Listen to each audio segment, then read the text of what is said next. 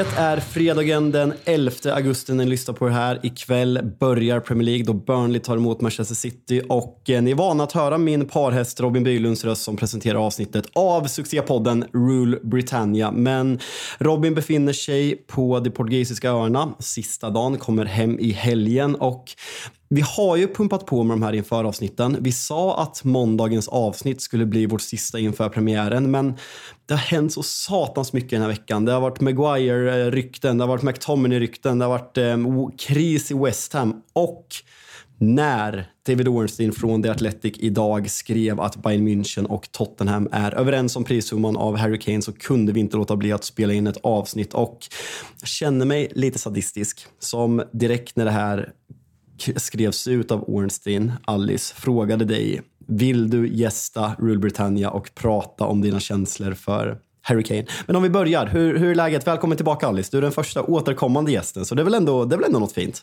Nej men tack, men jag, jag, kan väl inte vara den första, för Pierre var väl med förra gången? Eller för förra Just ja, just ja. Alltid, alltid. Ja, men Arsenal är lätt att glömma bort vet du. Ja du, det, det är okej. Det är okej, men det är bra, eller det, det är eh, vad det är, tänker jag, en dag som denna. men det är kul, alltså, eller jag vet inte om det är kul att vara här än, men vi, ja, det, det kanske blir bra det här. Nej, men om vi, om vi pratar sen senast då. Hur är läget med dig? Du befinner dig på, i Grekland, så det, ja. det är väl bra så, du slipper, ja. så att du slipper eh, vad heter det, stormen Hans och regnet. För det regnade satan här i Norrköping i alla fall i, i söndags. Ja, jag har ju förstått det här. Det var lite ironiskt när jag kom hit så Eh, var det världens regn i två dagar också. Så att det var nästan så jag kände, det spelar ingen roll var jag befinner mig i världen. Det ska ändå vara någon storm och något, något regn. Men sen blev det jättefint. Så att, nej, men jag mår bra. Det är varmt och skönt och man har fått hänga mer i vattnet än ovanför vattnet den senaste veckan. Så att jag är utvilad och någorlunda glad, tror jag ändå. No, no, någorlunda glad. T ja. tills, tills jag går in på fotbollen. Ska bara dra lite förutsättningar för det här programmet. Det blir lite speciellt eh, program då Robin inte har möjlighet. Så jag kommer leda det här programmet, kommer prata med Alice nu i drygt 15-20 minuter och sen kommer vi även ringa upp en West Ham-supporter. För precis som vi har lovat med Rule Britannia så är det supporternas podcast och eh, jag känner att ska jag sitta och prata själv om West Ham-supporternas känslor efter krisen med David Moyes och eh, alla försäljningar och alla värvningar som det ryktas om Nej, det ska vi såklart inte. Så vi kommer ringa och ta tempen även i West Ham-led. Men om vi börjar Alice och läser upp tweeten som David Ornstein på The Athletic skrev ut 11.25 idag torsdag. Exclusive. Bayern Munich have reached an agreement with Tottenham to sign Harry Kane, sources in Germ Germany indicate. FC Bayern proposal worth over 100 million euros accepted by Tottenham. 30 years old has been leaning towards staying but must now take a decision. Vad, eh, vad om du bara försöker, jag fattar att det är svårt, men vad, vad känner du när du, när du ser den här tweeten och får de här nyheterna till dig? Eh, det första jag reagerade på var att det inte var från tysk media och då förstod man att det var på riktigt. så mm. nej, men vad fan. Jag trodde att det var ett skämt när jag läste det först. Det är väl också lite det här med tajmingen. Man är min, ja, det är typ ett dygn från själva ligan drar igång och det är mindre än 72 timmar innan vi står där och, och liksom kicken drar igång. Så att, eh, för Tottenham. Så att det blir, blir ganska chockad, men eh, å andra sidan så har man ju varit beredd på det. Men det går liksom inte att förbereda sig, utan det, det är ju åt helvete. Det känns ju skit. Så att, eh, men eh, ja, det, så var det när man läste det. det. Och sen kom ju 17 till journalister. Mm. Men om vi, om vi pratar, om jag, om jag minns rätt senast du var med så pratade du ändå om att du tyckte att det kanske var dags för Harry Kane att när situationen var som det var, han hade flörtat med City för två år sedan, att det kändes som att han kommer in på ett nytt kontrakt, att du ville nästan att han skulle säljas. Vad Är det mer att tajmingen som gör att det mer kommer som en chock eftersom det har tagit så lång tid och att det sätter er i en väldigt prekär situation med, det är lite drygt tre veckor till transferfönstret stänger men som du säger, det är mindre än ett dygn kvar till premiären. Är det, är det mest tajmingen som är det, det jobbiga eller tror du att det hade varit likadant oavsett? Att det hade blivit en chock? För liksom, det är lätt att säga att man vill att han ska, eller att man tror att det är rätt att han lämnar men sen när det väl kommer så, så är, inser man vilken stor grej det är. Mm. Ja, men jag är helt enig. Alltså, jag står fortfarande liksom fast vid det jag tyckte innan. Att eh, ja, en spelare som inte vill vara kvar i den här summan, ett år kvar på kontraktet. Och jag, I min värld har jag inte kunnat se i min vildaste fantasi, även om vi skulle leda tabellen i, om eh, fyra månader, så, så finns det inte en chans att han skulle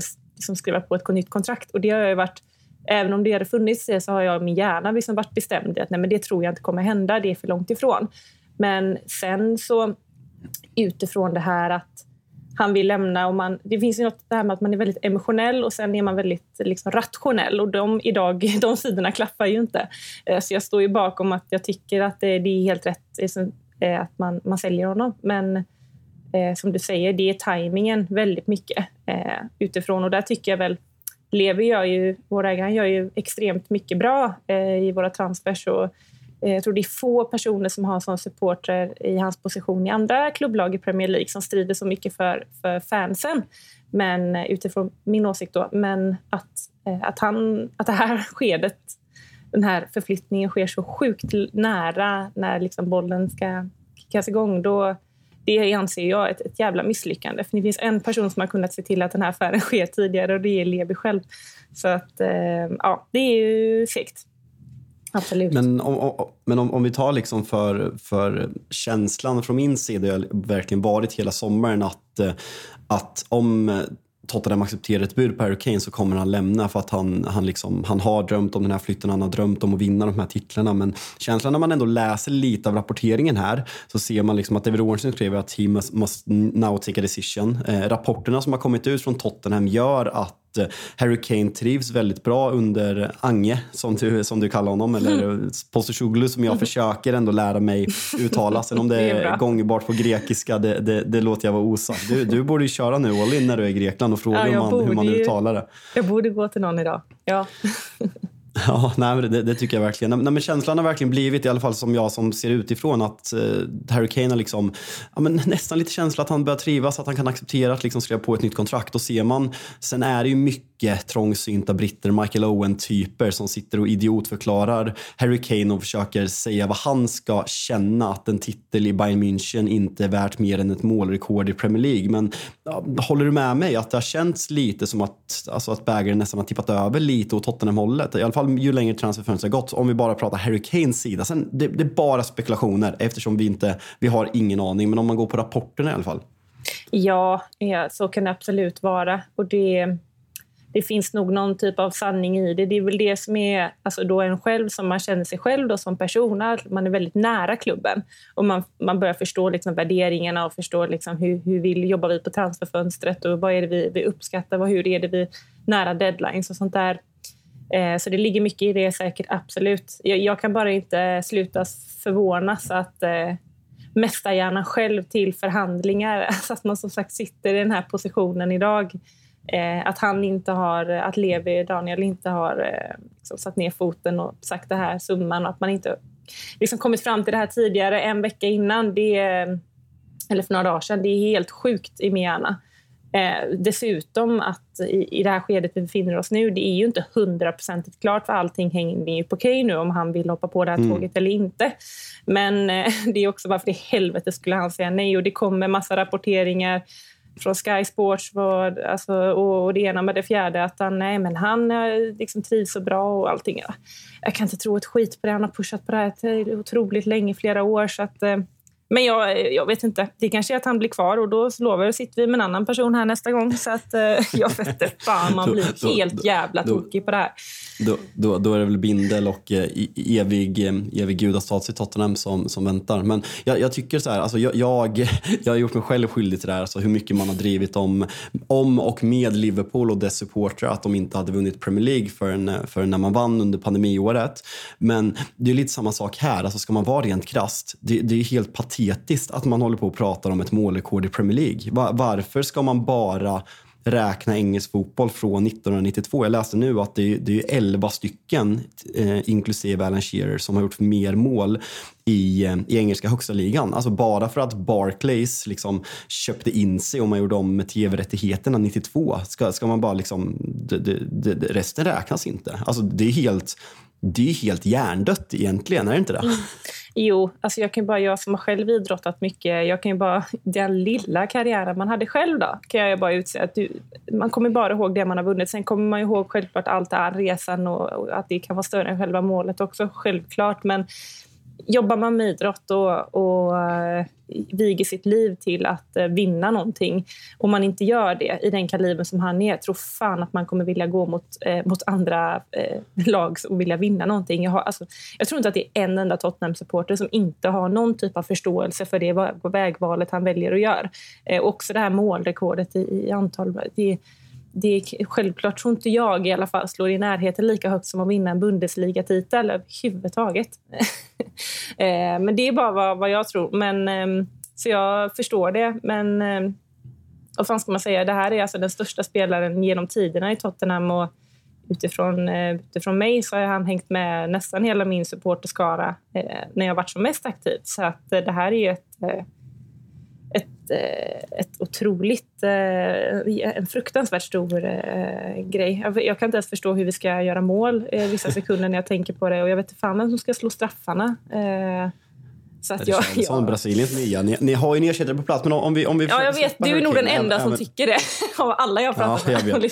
Men om, om vi försöker släppa Harry Kane, eller det gör vi inte för allt handlar om Harry Kane som vi kommer att prata om nu. Men om vi försöker prata om, alltså för det, det har väl ändå varit en försäsong som har gett mer smak av liksom Postacoglu's eh, Tottenham. Att man, jag såg bilder liksom hur man spelades från backlinjen och liksom rullade ut Barcelona efter noter och man hade ett ganska B-betonat lag. Man har, nej men speldejarna sett bättre ut. Harry Kane har fortsatt sett jättebra ut såklart. Son har sett bra ut. Man har fått in mittbacken nu som man har, som man har suktat efter väldigt länge. Porro liksom kommit in i det. Man har fått tillbaka, nu jag tappar namnet på någon vänsterbacken som kommer från Udinese. Har inte känslan varit att det, det är lite mer, om du kommer ihåg hur negativ jag lät senast du gästade. Det tror jag inte att du har glömt. Men känns inte saker och ting, li, känns inte saker och nej det fattar jag verkligen. Men känns inte saker och ting lite, lite bättre?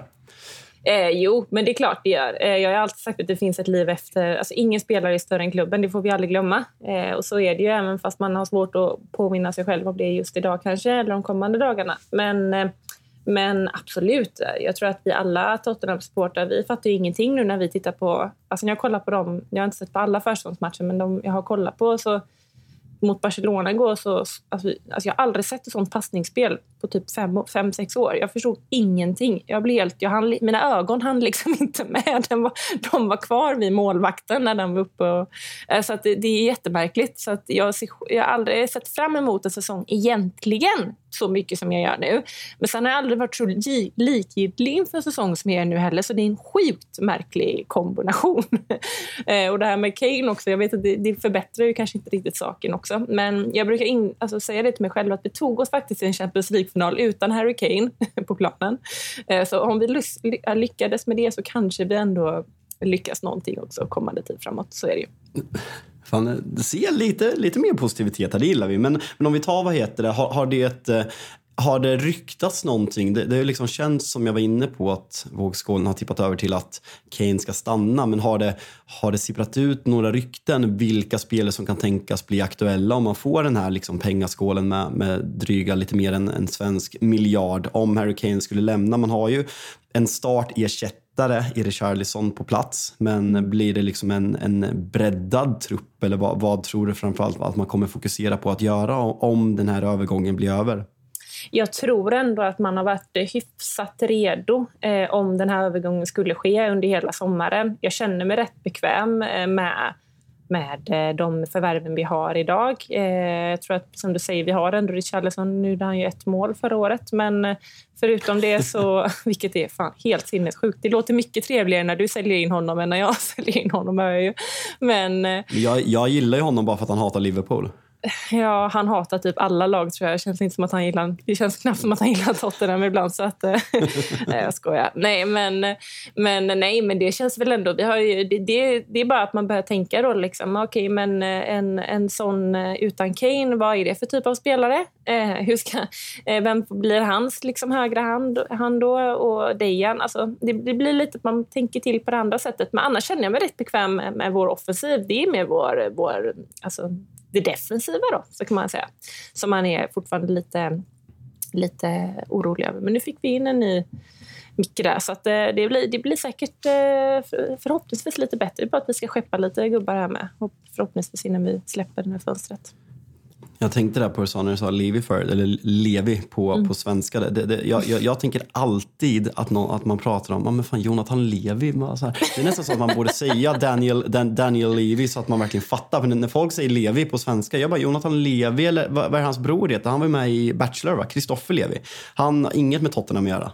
Bachelor, jävlar vilken grej här. Jag har ingen, jag har ingen koll på vad du pratar jag, kollade faktiskt inte, men jag, jag, jag har koll bara för att det är jo, Nej, men det, det, det är sjukt. Jag trodde inte fram till typ sex månader sedan att jag hade en dialekt. Så att jag har fått lära mig jättemycket sista tiden här.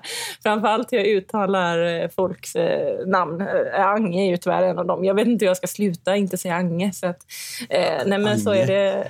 Ange. Det låter lite hembekant. Det låter som att han kommer från Slätta snarare. Nej men, men absolut, jag tror bara att det är Eh, uppenbarligen, det är fint att ni, ni finns till också och man kan lyssna och att det finns ett liv efter, efter en sån eh, allsmäktig som Harry Kane, eh, han själv. Eh, absolut. Ja, nej, det ska bli väldigt intressant att se vad som händer de nästkommande dagarna. Jag tror att vi kommer få när, är det söndag ni spelar mot Brentford eller lördag? Det borde jag såklart ha i huvudet. Söndag, ja, söndag. Eh, innan mm, uppladdning inför eh, Chelsea-Liverpool. Eh, eller som eh, kanske försmak till den eh, tråkiga matchen mellan Chelsea och Liverpool. Eh, det beror på hur man är lagd. Men eh, tror, att vi kommer ha ett svar liksom, från i den här transfersagan? Eller, alltså, det kommer inte vara klart, men tror att man kommer veta om Harry Kane kommer representera Tottenham eller inte säsongen 23-24 när, när den här matchen spelas på söndag? Absolut. Alltså, jag tror inom, vi har det inom ett dygn eh, här. Eh, vet vi vad vi ska göra. Eh, eller vet vi exakt hur det kommer bli. Eh, sen är det ju lite så, man, en fråga man är så jävla trött att besvara, vilket är också helt omöjligt. Men det är ju det här, vem är ersättaren efter Harry Kane? Man bara, men din dumme idiot, det finns ingen jävla ersättare efter honom. Sådär. Och det är lite den vetskapen tror jag vi måste eh, liksom in, eh, införstå oss också i. Att eh, ingenting kommer bli sig likt. Eh, det kommer bli någonting helt annat och svaret på den ekvationen, det är inte en käft som har just nu. Eh, inte ens eh, Livy han, honom själv. Eh, så att eh, det är bara da, att kasta sig da, Daniel, Daniel Levy. Ja, ja, käften.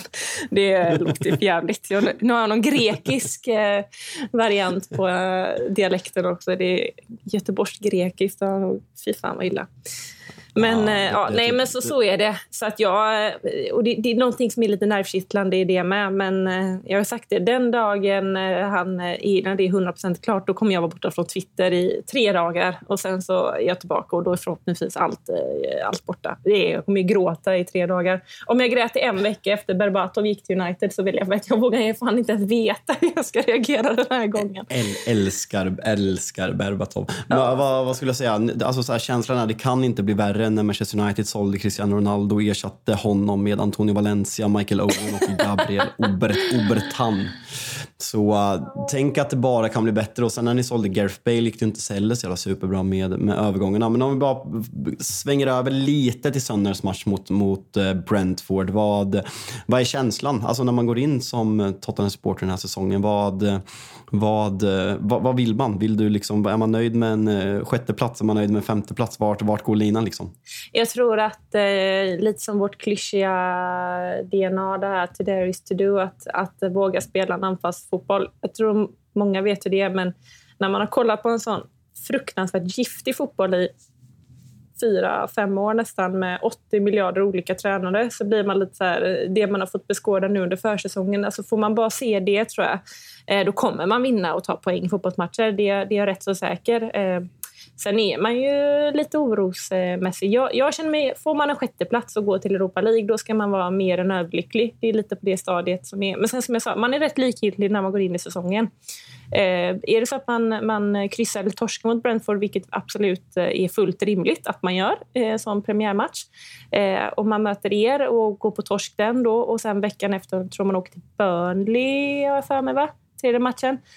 Då är, och det är tre torsk, då, eh, då har vi en... Ehm, då sitter vi så in i helvete i skiten. Så att, eh, det gäller ju nu bara att eh, ta en match i taget. Och 19 augusti har man ju redan ångest för då, när United... Alice, du är supporter. Ingen fotbollsspelargrej nu. Fotbollsspelare ja, nej, men... och tränare får säga vi tar en match i taget. Inte om du ska gästa den här podden. Det är alldeles för tråkigt. Nej, nej, nej. Så är alla. Men så är du med. Du sitter och pratar om grejer som sker om 18 år. Liksom. Och det är helt okej. Okay. Det finns en skärm med det med. Men eh, nej, men eh, på... Eh, jag tror att det blir tufft till helgen. Eh, jag tror på ett kryss. Igår trodde jag på 2-0. Jag vet inte fan, det var nog ett par bärs som pratade där. Men eh, jag tror på ett kryss imorgon. Du får sätta dig på Avenyn på, du får sätta dig på Avenyn. John Scotts heter det va? Ja, frågan är om det finns kvar på Avenyn. Men man får sätta ja, det sig kanske på... Inte finns. Jag har ju Vi, mitt äh, gubbgäng på, i Linnea för att åka och köta med. Ja, får du ta två öl sen så landar vi nog i att det blir 2-0 till Tottenham ändå. Eh, vi ska göra så här att vi avslutar. När det här släpps imorgon fredag så kanske Harry Kane är klar. Vem vet? Eh, så det kanske är helt... Nej, vi har fan ut, utgått ifrån att han är klar. Eh, tack så jättemycket att du ville ställa upp och prata om det här. Jag fattar att det är att du är i smärre chock. Men det uppskattas jättemycket att du ställer upp och eh, på återseende helt enkelt. Mm, tack detsamma. Kul att vara med.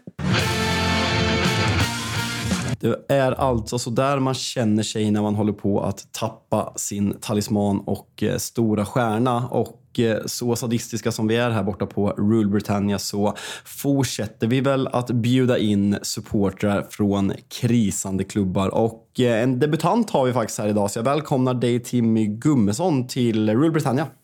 Ja, tack snälla. Kul att vara här. Verkligen. Hur är läget? Om vi bortser från fotbollen, om du bara... Vem, vem är Timmy? Uh, Timmy är en sån här eh, typisk kille som snurrat in sig alldeles för mycket på, på Premier League och uh, tycker det är det roligaste i världen. Så nej, fotboll det är, uh, det är det mitt liv kretsar kring och framförallt West Ham. Så nej, fotbollsnörd.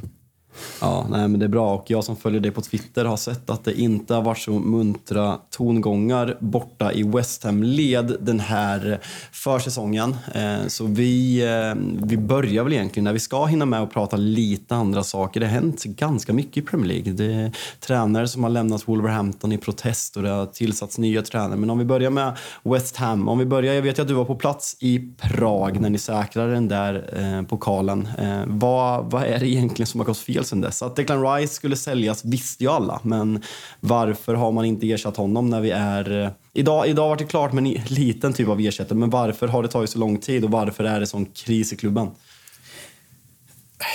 Det är ju lite så att följa West Ham, att det är ju en en cirkus. Det är the West Ham way. Det är så vi gillar att, att, att jobba. Ehm, det vi visste, vi har vetat i ett och ett halvt år att det var den här sommaren som Rice skulle sticka.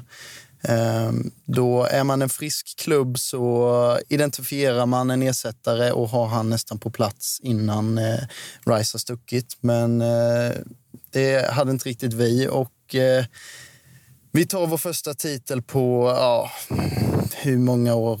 Det är, ja, I modern tid nästan. Och då ehm, så, ehm, så tänker man att det här, vi har Europa League nästa säsong och eh, nu är det dags att bara gasa. Liksom. Men istället tycker jag vi har betett oss som att vi, vi nästan är, är, har åkt ur Premier League. Att de eh, klubbar köper våra stjärnor istället för att det är vi som eh, tar nästa steg. Och vi har klubbar som bara kliver om oss. Så att, eh, nej, det är någonstans det är är det ledningen och tillsammans med en David Moyes som är väldigt fast och bestämd i vad, hans, eh, vad han vill göra med, med klubben som gör att eh, det går lite trögt. Men om vi, om vi tar liksom, jag och Robin har suttit och gnuggat de här inför avsnitten och man pratar ju att det finns en ganska tydlig topp 9 i år. Att liksom, lag som Newcastle har ju köpt sig till den, den framgången. Aston Villa har tagit det där steget nu, ja, men egentligen senaste, senaste halvåret sen Unai Emery kom in. Brighton har tagit det också, kan vara med och utmana på riktigt. Det kändes ju verkligen som att West Ham, kollar man på dem alltså, utifrån, två sjunde platser Förra året har man en titel även om, även om ligasäsongen varit en rejäl missräkning men det kändes verkligen som att Western var på gång att ta det där, att liksom gå ifrån de här mittklubbarna. Men nu i sommar känns det snarare som att man, man, man ger upp lite och liksom snarare tittar neråt. Vad, vad beror det här på? Det kom ut rapporter bland annat för någon vecka sedan att David Moyes var nära att lämna. Jag har ju propagerat ganska länge för att, alltså att Conference League-finalen var ett perfekt avslut för David Moyes och det har känts som ja, men en schism mellan mellan tränare och ägare där David Moyes vill ta den brittiska vägen och värva. Ja, men vi kommer komma in på spelarna men Ward Prowse, Harry Maguire, Scott McTominay och liknande medan ägaren kanske vill gå på ett mer modernt val. Vad, vad, vad är det som har hänt här egentligen mellan, mellan ägandestruktur och eh, David Moyes den här, den här sommaren? Alltså jag tror ju någonstans att den här titeln var lite David Moyes räddning. Um, det var det som gjorde att han fortsatt fick förtroende. För i ligan såg det ju inte alls bra ut. Och det, det var ju lite, jag vet ju att Moyes tog in eh, Mark Warburton från, om det var QPR han hade varit i, man får rätta mig om jag har fel, men en spelare med lite mer offensiv filosofi. Eh, och det var väl lite där Moyes försökte ändra i början av förra säsongen sitt sätt att spela och det funkade ju inte riktigt. Eh, och med mer i sista halvåret där så gick de tillbaka till grunderna och det gick lite bättre. Men eh, det... Han har ju en filosofi som, som kanske är lite utdaterad och med tanke på att nu, vi nu tar in en sån teknisk direktör, direktör som byggt upp ett fartfyllt Bayern Leverkusen med Xabi Alonso eh, i spetsen så så kände man ju ändå lite pirr eh, när, när han kom in att ah, nu kanske vi ska ta in några riktigt eh, roliga namn. Men eh, han vill ju ha sina britter och eh, det verkar som att de krockar lite i vad eh, man vill ha för typ av spelare. Men sen så är det ju folk älskar ju, särskilt i England, att skriva om eh, West Ham och negativt om West Ham för de vet vilken stor reaktion det fått. Så det har väl blivit lite större media än vad det, vad, vad det egentligen är. Men eh, de är ju en kvartett där på Mark Noble, eh, David Moyes, Tim Staten och David Sullivan som känns har hand om värvningarna. Känns, känns framåtblickande när man hör namnen ja. Moyes. ja, men Mark Noble måste jag ändå ge cred för att eh, nu är det han, han som har scoutat eh, Alvarez och det sägs väl att det är en Mark Noble-värvning samtidigt som han är väldigt inblandad i, i akademin och eh, det som är roligt med Nobel är att för att se om vem som håller i akademin och kan ta steget upp så är han med och tränar eh, med, eh, mm. med U21, U23 och U18. Liksom. Man tycker att det är bäst sätt där. Så jag tycker att när Mark Noble kom in så tycker jag det var någonting, det kändes som att det vänder någonting i klubben. Men eh, ja, de har saker att jobba på. Men eh, jag tror inte jag hade velat ha det på något annat sätt heller. Men om vi, om vi fortsätter med lite negativt, vi ska komma över till, till lite värmningar som, som är, är dels klara men även ser ut att bli klart under den närmaste tiden som jag tycker det skrivs för mycket negativt om. Men kom ut igår, om det var The Athletic som skrev ut att eh, City har lagt ett, jag vet inte om det var ett muntligt bud som, som West Ham nekade, men man ska i alla fall komma tillbaka på Lucas Paquetá som hade en tufft första halvår men i våras så gav han igång på riktigt och var väldigt bra att bevisa varför han är en startspelare för brasilianska landslaget.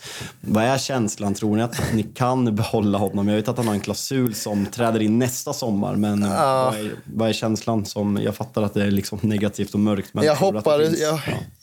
jag hoppades på att vi inte skulle snacka om Lucas Paquetá. Du kommer, du kommer inte undan någonting här? nej, nej det, det, är väl så. Nej, gårdagen var hemsk. För att, eh, så fort det kommer någonting positivt runt West Ham så är det något negativt. Och Lucas Paquetá är någon som jag blivit så förälskad i som fotbollsspelare och eh, särskilt de här sista månaderna. Alltså, han är ju han är alldeles för bra för West Ham. Eh, tekniskt sett är han eh, alltså yttersta världsklass. Även om man sett lite ojämna prestationer så eh, är han ju en någon som Pep skulle göra till eh, en av de främsta i världen, är jag helt övertygad om. För att så, så bra och högt håller jag honom. Och man kan ju vända och vrida det hur man vill med gällande Paquetá om det är att han inte vill spela på Mois sätt och sådär. Men eh, alltså, det kommer, kommer Manchester City, världens bästa fotbollslag, eh, och säger att när du, Pep vill ha dig och du kan få dubbelt i lön och spela i världens bästa lag, då, då kan man inte göra så mycket. Eh, och sen eh, så är det är väldigt mycket pengar, men det är jag vet inte hur stora förhoppningar jag har om att vi kan hitta en vettig ersättare och särskilt inte på sån här kort tid. Så vi får väl se vad som händer. Eh, Nej. Alltså känslan som man får hoppas liksom, alltså som West Ham-supporter är att han på något sätt kan acceptera att spela ett år till. Så att man gör någon slags gentleman's agreement att han nästa säsong så får han lämna. Sen är ju risken att City går vidare och tar någon annan sådana fall så att han kanske försöker bråka sig bort. För det, det, det är som du har skrivit på Twitter, när Pep knackar på dörren när du spelar i West Ham. Alltså så här, det går på något sätt inte. Om priset blir rätt så går det inte att sätta emot. Men eh, om man kollar liksom inne på Transfermarkt och eh, ni, det enda som är värvat är ju idag att eh, Edson Alvarez blir klar, vilket ja, men på förhand av vad jag har sett honom i Ajax, han ryktades till större klubbar, bland annat Chelsea förra året, men att man, man nekade bud då. Men samtidigt så är ni ungefär 120 miljoner euro netto plus den här, den här sommaren efter försäljningar av framförallt Declan Rice och eh, Skamacka som eh, man får väl säga blev en tokflopp. Om vi börjar och prata det som kanske inte har ryktats så mycket som jag har sett i alla fall, anfallspositionen, för där måste det väl ske någonting? Ja, det beror ju helt på vad han eh, tänker spela med för formation och liknande. Jag, alltså det, man vet aldrig med David Moyes. Eh, om han vill spela en fembackslinje med två anfallare, då tror jag att Bowen eh, kommer ta en av de eh, anfallspositionerna. Jag vet att han mm. har snackat om att Maxwell Cornet ska ska börja spela striker. Antonio har vi ju, vi har Ings, vi har Mubama. Så det beror väl på... Så är det inte för dåligt som, då? Alltså det, det är här, eh, Bo Bowen jo, är, är ju liksom en jättebra yttermittfältare. Antonio har ju, ja, men han har ju passerat bäst före-datum. Konia inte tillräckligt bra. Alltså så här, för mig, West Ham är en klubb som ska slåss om liksom, alltså, alltså framförallt alltså börja med att slåss över halvan är liksom steg ett just nu. Men långsiktigt är det ett lag som ska kunna liksom vara ja, men strax efter topp sexan, Big Sixan och liksom Newcastle i Premier League. Och liksom med, med de anfallarna du nämner. Danny Ings är också passerat bäst före datum, mycket skador. Är han tillräckligt bra för att hålla upp en anfallslinje? Jag är tveksam alltså, så det känns, det känns tungt där, där, eh, därifrån. Ja, och sen att spela anfallare i West Ham, särskilt i vår 4-2-3-1 är kanske den mest otacksamma uppgiften i hela Europa, tror jag. Eh, Antonio har ju väldigt mycket brister, men eh, han gör ju ett hästjobb med sättet han springer och löper på och sådär, och precis så som David Moyes vill. Eh, och det är därför det inte har funkat med Gianluca Scamacca eller Sebastian Haller det med lite mer statiska targets. Han vill ha någon som, som, som sätter press, någon som eh, sliter hårt utan boll. Eh, och jag vet inte vad man ska hitta. Det, det har väl kommit lite rykten nu med, med Balogun, om man det är så man säger. Jag vet inte hur man uttalar det där namnet. Men eh, jag vet faktiskt inte vad tanken är. Eh, men, du, låter, du, du, låter uppgiven, Timmy. ja, det, men det är hit man har, har kommit. Det, det, känns som att det är varannan säsong, att det är uppgivenhet och eh, samtidigt som man är exalterad den andra säsongen. Så det är lite så det är att hålla på West Ham. Ja, och det är, där, det är det som är charmen och det är därför vi vill bjuda in supportrar till andra lag. Annars får man höra på mig och Robin Bylund sitta och ha hybris på försäsongen och sen så mår man piss när laget är precis lika dåligt som vanligt. Men om vi ska prata om, om lite positivare nyheter då. Vad, jag vet att Manchester United-supportrar, om vi börjar i den duon som ryktas väldigt ihärdigt eh, med Maguire och McTominay, att det kom att man hade lagt ett bud på båda två för 60 miljoner pund. Eh, man ska, United ska neka ökat ett bud snarare eh, närmre närmare på 30 på, på McTominay, om det var 35. Maguire ska det vara accepterat 30 miljoner pund och jag vet att Maguire har blivit liksom en meme och liksom kanske den mest hånade Ja, men jag har fan aldrig sett en spelare bli så hånad. Det är väl Maguire och John Guidetti som är de mest hånade fotbollsspelarna i hela världen. Just, just nu känns det som. Men jag tror att det här är en jättebra värvning för West Ham. Vad, vad känner du som supporter? Ah, jag är redan så jäkla trött på... Jag har haft jag vet inte, jag har tiotal meddelanden med folk med skattemojis som har hört av sig till mig. Och, hur kan du väva han? Och, och, så här. Det är så tröttsamt hur den här TikTok-generationen har förstört Harry Maguire, känns det som. För eh, det är så lätt bara hänga ut. Och jag vet inte vad det beror på. Om det beror på hans utseende eller vad det är som att han är, har blivit en scapegoat. Alltså, alltså, alltså plus sina misstag. Ja, ja, det är väl en kombination av allting. Utseende, att han fick binden, prislappen, ja. alltså allt. Alltså så här, allt senaste två säsongerna. Jag, jag står ju fortfarande i den båten att Harry Maguire gjorde Manchester Uniteds försvar väldigt mycket bättre när han kom. Eh, sen är det inte hans fel att han kostar 80 miljoner pund. Att eh, Ole Gunnar Solskär valde att värva honom för de pengarna. Men eh, de två senaste senaste säsongerna har det blivit ett, eh, det har blivit ett skämt och det, det har varit så att man har tyckt synd om honom och när United har tagit nästa kliv så har det varit ganska tydligt att han inte är tillräckligt bra. Men tycker man ser det engelska landslaget och man såg i Leicester, liksom lag som står längre ner, djupare och liksom lever mer på sin fysik och, och eh, kontringsfotboll så är han väldigt bra. Han var stundtals väldigt bra under Ole Gunnar Solskjaer när man stod lågt och, eh, och ville kontra för. Så jag, eh, jag är väldigt positiv, positivt eh, inställd och det, det, sägs ju nu att han, jag tror han tjänar 190 000 pund i veckan i United, att eh, han kommer gå ner till någonstans närmare 100 i West Ham och är villig att göra det för att liksom få speltiden, för att liksom kunna hålla sin plats i engelska landslaget. Så det känns som att ni kommer få en väldigt motiverad Harry Maguire som vi vi pratar ofta om att Unai Emery kom tillbaka för att motbevisa de brittiska öarna. Här är det någon som har ett uh, revival-uppdrag liksom, som behöver få sitt anseende liksom, tvättat igen. Så Maguire kommer att vara ruggigt revanschsugen om det här blir klart.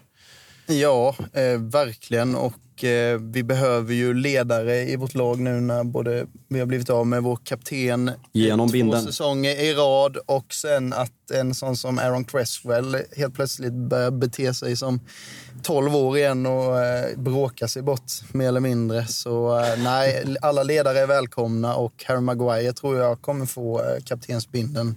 Nej, mm. nej, det kan han, han, inte kommer. få. Nej, det jag kan tror, han inte få. Nej, men det kan han inte få. Eh, då, blir, nej, men då, blir, då blir det Ward Prowse då som, nej, eh, som ge, också ge inte är på väg in. Ge inte Zuzek. Uh, David Moyes det är de här med blå, har du blått pass, då är du i David Moyes tankar 24 timmar om dygnet.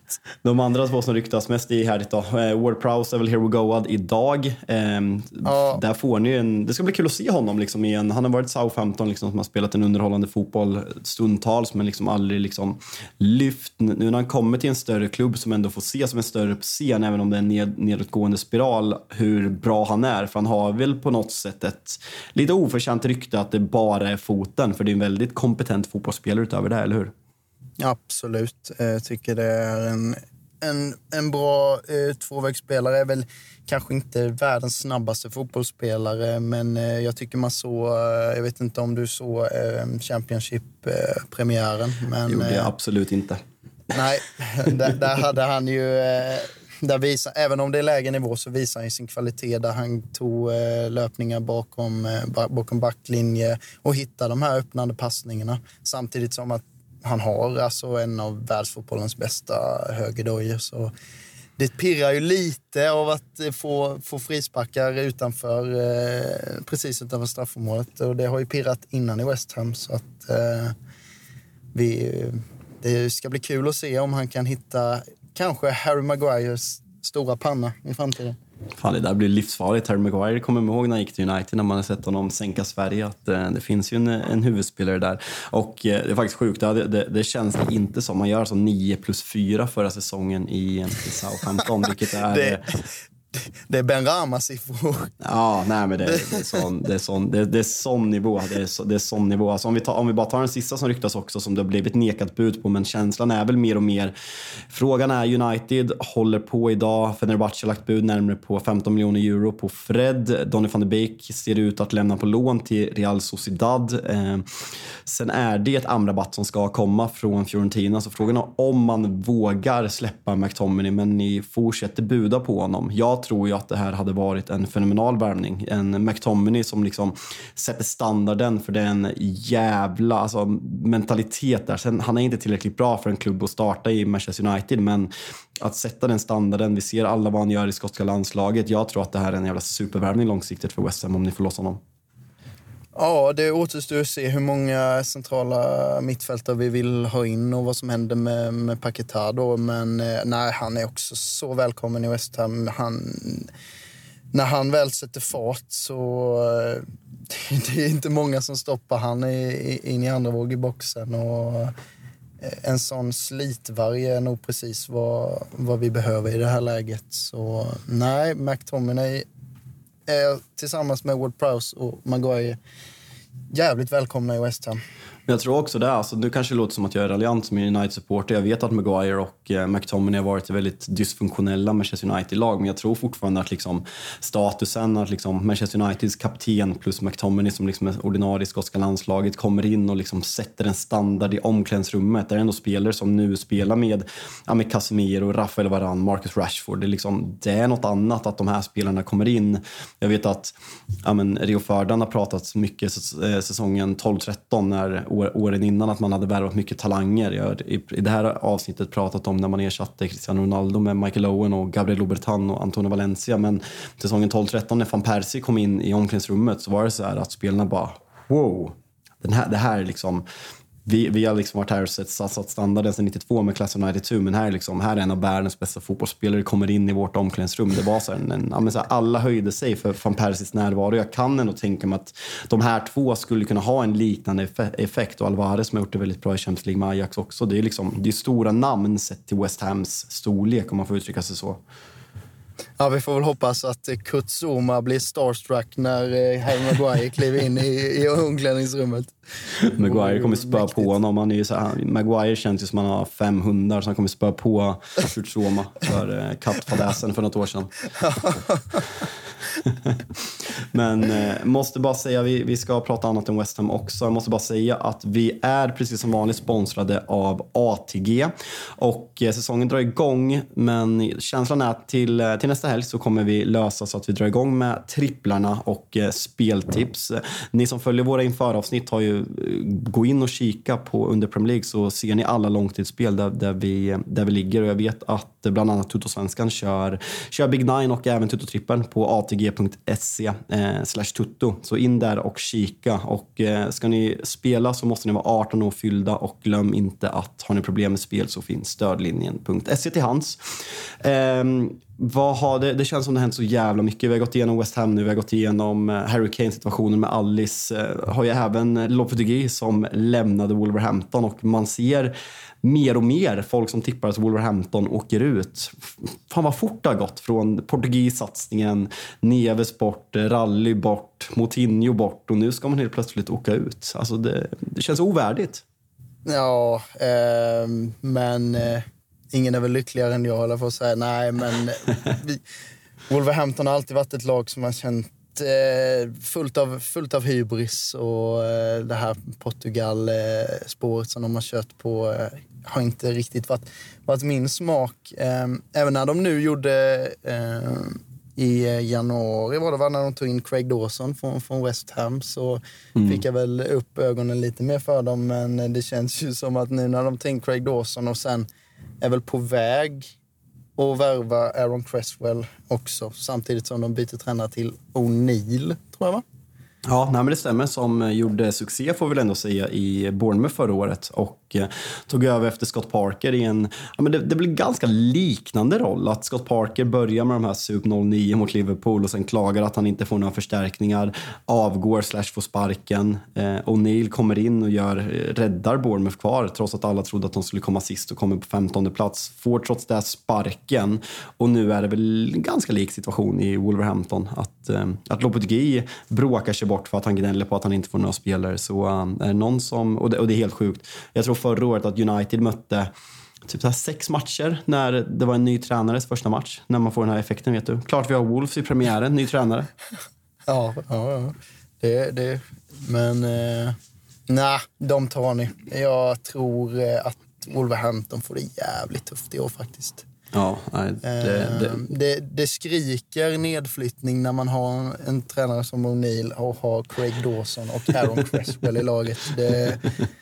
På, på, tal om, uh. på tal om att vara framåtsträvande, måste. Alltså det, det här avsnittet kanske kommer bli så jävla inaktuellt imorgon när det släpps. Nu har Sky Sports skrivit för sex minuter sedan. Sky Sports News has been told it's in increasingly likely that Harry Kane will stay at Tottenham. Ska sägas att Sky Sports är en pissig källa. Men när ni lyssnar på mm. det här imorgon så har det säkert hänt otroligt mycket. Men eh, vi gör allt för att få ut. Eh, Robin Bylund ville såklart eh, vara med. Han befinner sig i Portugal och hade svårt att komma loss. Men men senaste ryktet är alltså att Chelsea har lagt vad Southampton kräver för Lavia, en spelare som Liverpool har budat två gånger för och Robin har ju gnällt väldigt mycket på att Liverpool skämmer ut sig som inte liksom kan möta Southamptons prislapp. Nu skrev alltså The Telegraph under dagen och James Pearce hakar på att man The Telegraph skrev att man har lagt ett bud eh, som överstiger Chelseas på Moises Caicedo och eh, om det var James Pearce som skrev att man, man hör sig för, man har inte lagt ett bud men att man är väldigt intresserade och eh, fan får Liverpool Caicedo, det är läskigt alltså. Ah, jag vet inte om det blir mer silly season än det här som du precis har sagt. Man, eh, det är nya direktiv hela tiden. Man vet ja. inte vad man ska tro och, och, vad som händer. Så vi får vänta och se. Men det vore väl klokt om eh, Chelsea och Liverpool kom överens om att ta en av dem var. Så, eh, så blir väl båda på något sätt nöjda kanske. Gärna till överpris. Nej, men det, är så, det, det, är så sjukt som sagt, för det känns verkligen som att Alltså, I och för sig, båda behöver en sexa. Sen så här, balansen på Liverpools mittfält, alltså det, namnen är med McAllister, Caicedo och eh, Soboslaj är såklart jättebra, men jag saknar fortfarande en tydlig sexa. Om vi tar den moderna sexan med liksom Declan Rice, eh, eh Thomas Partey, Casemiro, eh, Rodri och så vidare. och så vidare. Så det, det blir kul att, att följa och det känns verkligen om om liksom silly som började alltså galet, att det var många tidiga värvningar så det känns att det har dött lite kanske i tre, två, två tre veckor men nu, nu börjar vi gasa igen och det, det, det är därför vi vill göra det här avsnittet för att det har hänt så fruktansvärt mycket. Så det ska bli kul att se vad, vad är din känsla med, med Harry Kane om vi, om vi frågar dig som liksom sitter ut, ut, utifrån? Uh, jag går väl på känslan av att det där målrekordet väger mer och mer. Uh, tungt, att det är någonting han vill. Eh, och eh, det, jag, jag, tror väl att han eh, kanske bestämmer sig för att stanna till slut. Eh, även om det nu blev accepterat budet så är det, jag tycker det ändrar sig varje dag. Ena ja. stunden vill han lämna och då är det inget bud accepterat och sen får de ett bud accepterat och då är det för nära in på säsongen. Så Uh, det måste bara tas beslut så fort som möjligt att stanna i Tottenham för resten av ditt liv eller stick därifrån nu. Uh. Han, är, han är ett sånt fruktansvärt troll om man har liksom låtit Bayern München tro att kommer de överens så, så kommer han. Så Bayern München har jobbat för att liksom förhandla med Danny Levy hela sommaren och sen när det blir accepterat nu och är det 10 augusti så Harry Kane bara nej, pallar inte. Ja, Ångrat mig. Behövt. Det blir Spurs. Ja. Agne Postosoglu när jag pepp, jag ska stanna här och göra världsherravälde. Ja, de har suttit i de här tråkiga mötena med Daniel Levy. Det är ju kanske den sista personen i världen som jag hade velat sitta och, och diskutera med. Tror jag. Så att, eh, ja. det är en jäkla käftsmäll för Bayern München om det inte det blir något av det här. Ja, som mardröm. Vi ska, vi ska börja runda av det här. Jag måste bara säga, jag och Robin Bylund, vi pratade ju i förra avsnittet om den här extra Champions League-platsen och för att reda ut det så är det alltså de två nationerna med högst poäng från den förra säsongen i Europa som får de här två platserna. Och eh, bara för att dra ett konkret exempel, de pratade om det här i Toto Baluttos eh, Premier League special som, eh, som släpptes idag. Fyra av de fem senaste säsongerna så, har, eh, så skulle den här platsen har tillfallit en Premier League-klubb. Så eh, ja, men, eh, det känns som att det, det, är en ny värld, att man inte längre kan prata om topp fyra i Premier League med tanke på, nej, men på dominansen och de ekonomiska förutsättningarna så eh, ett nytt landskap håller på att målas om. Att man kanske får prata om att eh, topp 5 är, är en bra säsong för många klubbar med, med tanke på Citys dominans. Så det, det blir spännande att följa. Vad, om vi pratar lite snabbt bara innan vi avslutar. Vad, vad är känslan? Jag fattar att du är negativ inför säsongen, men om vi bara tar inför, inför helgens eh, premiäromgång där ni möter Bournemouth borta på lördag 16.00. Vad, eh, vad är känslan? Jag har ju hyllat upp Bournemouth som eh, årets överraskning och mitt andra lag. Uh, ja, eh, Bournemouth är jag väldigt imponerad av eh, vad de gör i fönstret och har väl fått klart nu precis med, med Alex Scott som jag följde mm. hela försäsongen i, i Bristol och det är en fantastisk värvning. Han har, har, lite, lite det här Jack Grealish i sig, i det här klivet han hade i Aston Villa när han tog sig fram. Lågt sittande strumpor, nej, precis allt jag, jag älskar en fotbollsspelare. Så det ska bli väldigt kul att se. Han är väl skadad nu tror jag, men Eh, Eh, det ska bli kul att se eh, när han väl är frisk igen vad, vad han kan göra. Samtidigt som de, de, de tog in eh, en, en vänsterback eller en ytterback från, eh, från AZ som eh, var väldigt bra mot oss i, i Conference League-semin. Eh, så nej, Bournemouth blir ett bra lag och en svår nöt att knäcka, särskilt när, när vi ska ställa upp utan mittfält i helgen. som det är bara sig. För, för det, det ska sägas att Flynn Downs, eh, som vi har, som har spelat eh, central mittfältare nu hela försäsongen, är väl på väg på lån till Southampton som eh, någon del i den här dealen med Ward Prowse och Ward Prowse hinner inte bli registrerad. Eh, Edson Alvarez spelade ju Gold Cup, hette den va? Eh, där Mexiko vann. Ja, något sånt och har väl inte haft någon eh, försäsong överhuvudtaget. Så det kanske blir en lönnfet Edson Alvarez tillsammans med Thomas Sosek på, på lördag. Det återstår se. Total gåshud. Du skulle, du skulle äta tacos i, i kväll som en hyllning till Alvarez och känslan är väl att han har ätit lite i sommar också. Avsluta bara, vi brukar inte prata FPL i den här podden men av 10% ägda Divin Muamba, Mubama, vad ja. får, får någon speltid? Divine har jag lärt mig att han ska uttalas. Och man ja, vill okay. säga di, Divan, men Divine säger alla i klubben. Så man får ja. väl gå på det. Men eh, eh, jag tror det är en bra eh, spelare att ha som... Det finns väl någon i Luton eller sån där som kommer spela lite mer kanske, men... Eh, Eh, Mois tror på honom och jag tror på honom. Jag tycker vi har sett bättre ut eh, när vi har spelat med han än med någon annan anfallare. Han eh, sliter hårt, han har eh, det här atletiska som de nya moderna strikersarna tenderar att ha. Så att, nej, det ska bli kul att följa med Obama. Och det är väl en perfekt eh, 4,5 striker har i, i sitt bygge när man ska sätta upp sitt fantasy Premier League.